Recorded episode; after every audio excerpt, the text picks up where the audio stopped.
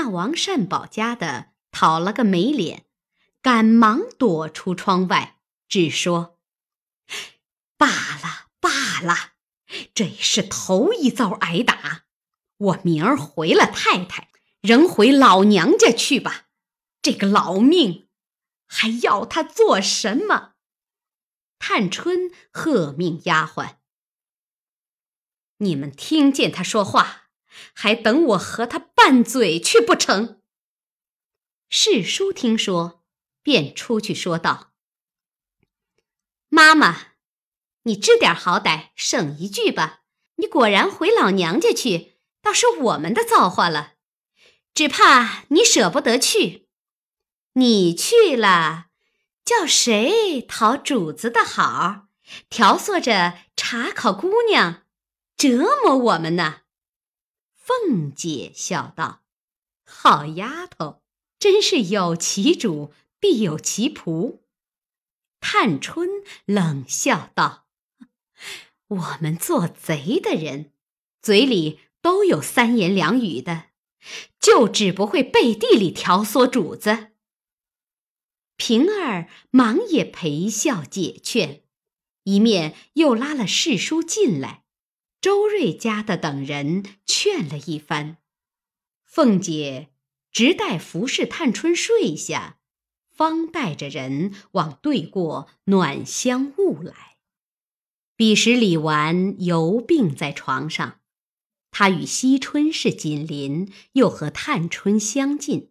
故顺路先到这两处，因李纨才吃了药睡着，不好惊动，只到丫鬟们房中一一的搜了一遍，也没有什么东西，遂到惜春房中来。因惜春年少，尚未识事，吓得不知当有什么事故，凤姐少不得安慰她。谁知竟在入画箱中寻出一大包银克子来，约共三四十个，未查奸情，反得贼赃。又有一副玉带板子，并一包男人的靴袜等物。凤姐也黄了脸，因问：“是哪里来的？”入画只得跪下哭诉真情，说。这是甄大爷赏我哥哥的，因我们老子娘都在南方，如今只跟着叔叔过日子。我叔叔婶子只要吃酒赌钱，我哥哥怕交给他们又花了，所以每常得了，悄悄的烦老妈妈带进来，叫我收着的。惜春胆小，见了这个也害怕，说。我竟不知道，这还了得！二嫂子要打他，好歹带他出去打吧。我听不惯的。凤姐笑道：“若果真呢，也倒可恕，只是不该私自传送进来。这个可以传递，怕什么不可传递？这倒是传递人的不是了。若这话不真。”倘是偷来的，你可就别想活了。入画跪哭道：“我不敢撒谎，奶奶只管明日问我们奶奶和大爷去。若说不是赏的，就拿我和我哥哥一同打死无怨。”凤姐道。这个自然要问的，只是真赏的也有不是，谁许你私自传送东西的？你且说是谁接应，我就饶你。下次万万不可。惜春道：“嫂子别饶他，这里人多，若不管了他，那些大的听见了，又不知怎么样呢。嫂子若依他。”我也不依。凤姐道：“素日我看他还使得，谁没有一个错？只这一次，二次犯，二次再犯，二罪俱罚。但不知传递是谁？”惜春道：“若说传递，再无别个，必是后门上的张妈。她常和这些丫头鬼鬼祟祟的，这些丫头们也都肯照顾她。”凤姐听说，便命人记下，将东西且交给周瑞家的，暂且拿着，等明日对明再议。谁知那老张妈原和王善保家有亲，今因王善保家的在邢夫人跟前儿做了新妇人，便把亲戚和伴儿们都看不到眼里了。后来张家的气不平。斗了两次口，彼此都不说话了。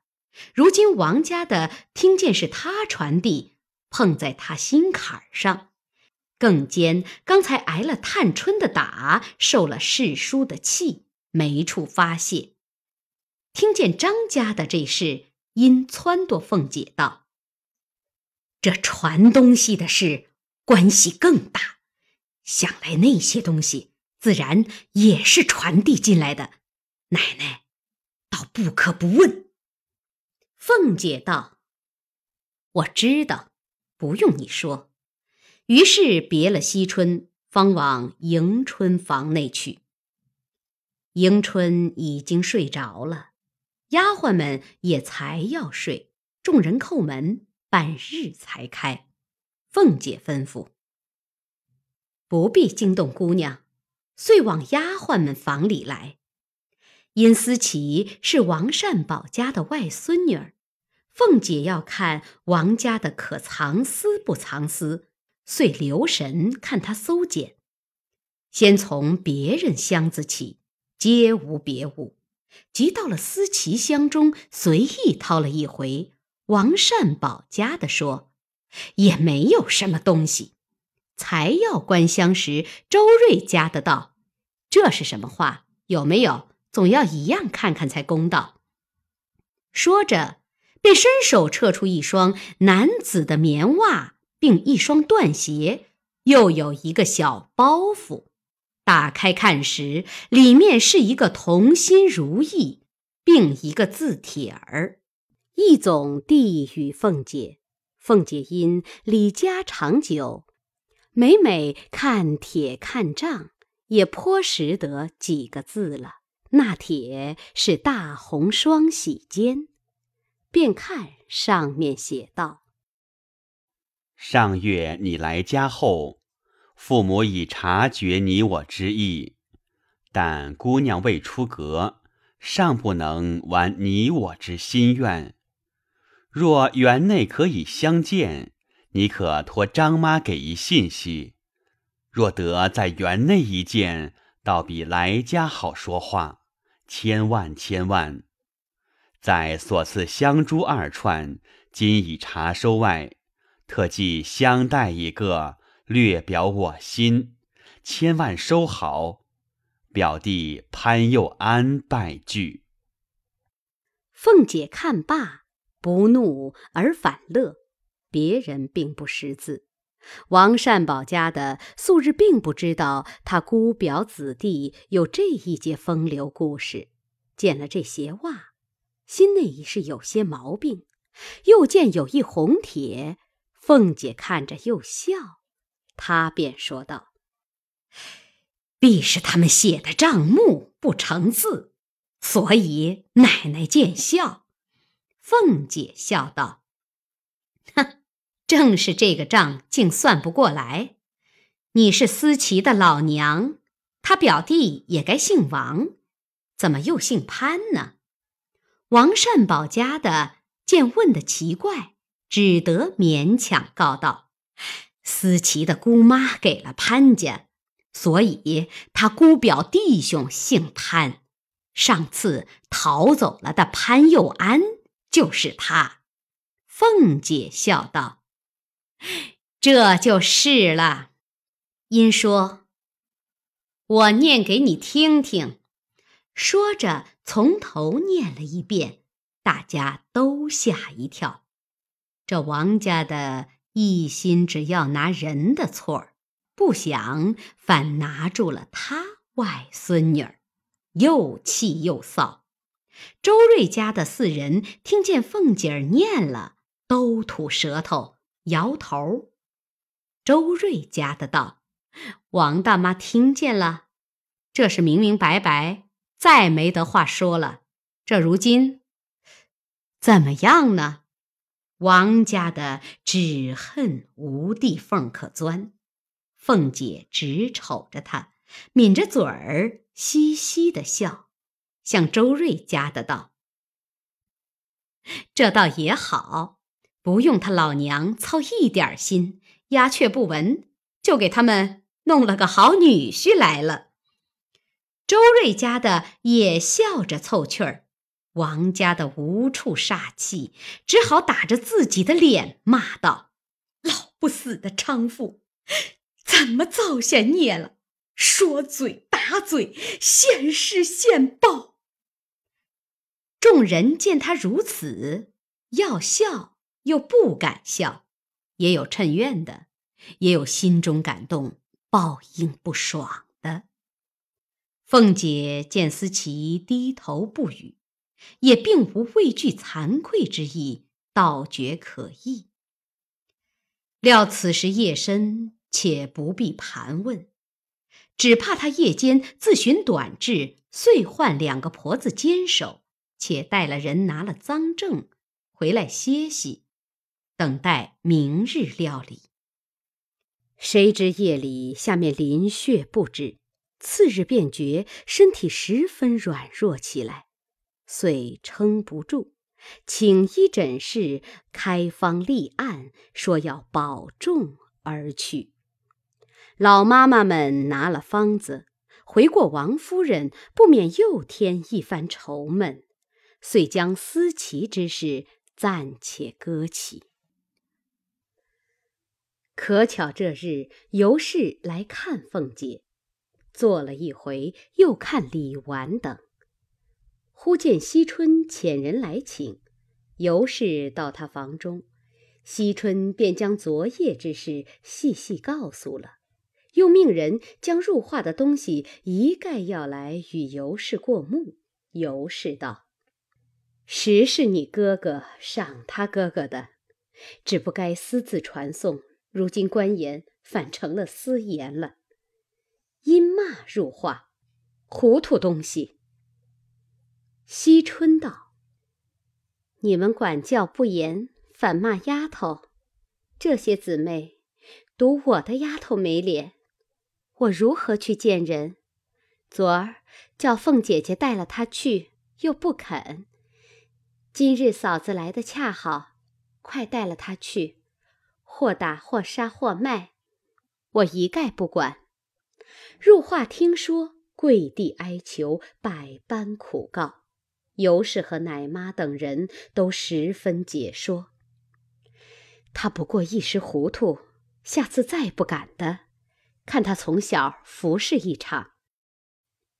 谁知惜春年幼，天性孤僻。任人怎说，只是咬定牙，断乎不肯留着。更又说道：“不但不要入画，如今我也大了，连我也不便往你们那边去了。况且近日闻得多少议论，我若再去，连我也编派。”尤氏道：“谁敢议论什么？”又有什么可议论的？姑娘是谁？我们是谁？姑娘既听见人议论我们，就该问着她才是。惜春冷笑道：“哼，你这话问着我倒好。我一个姑娘家，只好躲是非的，我反寻是非，成个什么人了？况且古人说得好。”善恶生死，父子不能有所续住，何况你我二人之间？我只能保住自己就够了。以后你们有事，好歹别累我。尤氏听了，又气又好笑，因向地下众人道：“怪到人人都说四姑娘年轻糊涂，我只不信。你们听这些话，无缘无故又没轻重，真真的叫人寒心。众人都劝说道：“姑娘年轻，奶奶自然该吃些亏的。”惜春冷笑道：“我虽年轻，这话却不年轻。你们不看书，不识字，所以都是呆子，倒说我糊涂。”尤氏道：“你是状元，第一个才子，我们糊涂人不如你明白。”惜春道：“据你这话，就不明白。”状元难道就没有糊涂的？可知你们这些人都是世俗之见，哪里眼里识得出真假，心里分得出好歹来？你们要看真人，总在最初一步的心上看起，才能明白呢。尤氏笑道：“好，才是才子。”这会子又做大和尚，又讲起参悟来了。惜春道：“我也不是什么参悟，我看如今人一概都是入画一般，没有什么大说头。”尤氏道：“可知你真是个心冷嘴冷的人。”惜春道。怎么我不冷？我清清白白的一个人，为什么叫你们带累坏了？尤氏心内原有病，怕说这些话。听说有人议论，已是心中羞恼。只是今日惜春愤中不好发作，忍耐了大半天。今见惜春又说这话，因按耐不住，便问道。怎么就带累了你？你的丫头的不是，无故说我，我倒忍了这半日，你倒越发得了意，只管说这些话。你是千金小姐，我们以后就不亲近你，仔细带累了小姐的美名儿，即刻就叫人将入画带了过去。说着，便赌气起身去了。惜春道：“你这一去了，若果然不来，倒也省了口舌是非，大家倒还干净。”尤氏也不答应，一径往前边去了。未知后事如何，下回分解。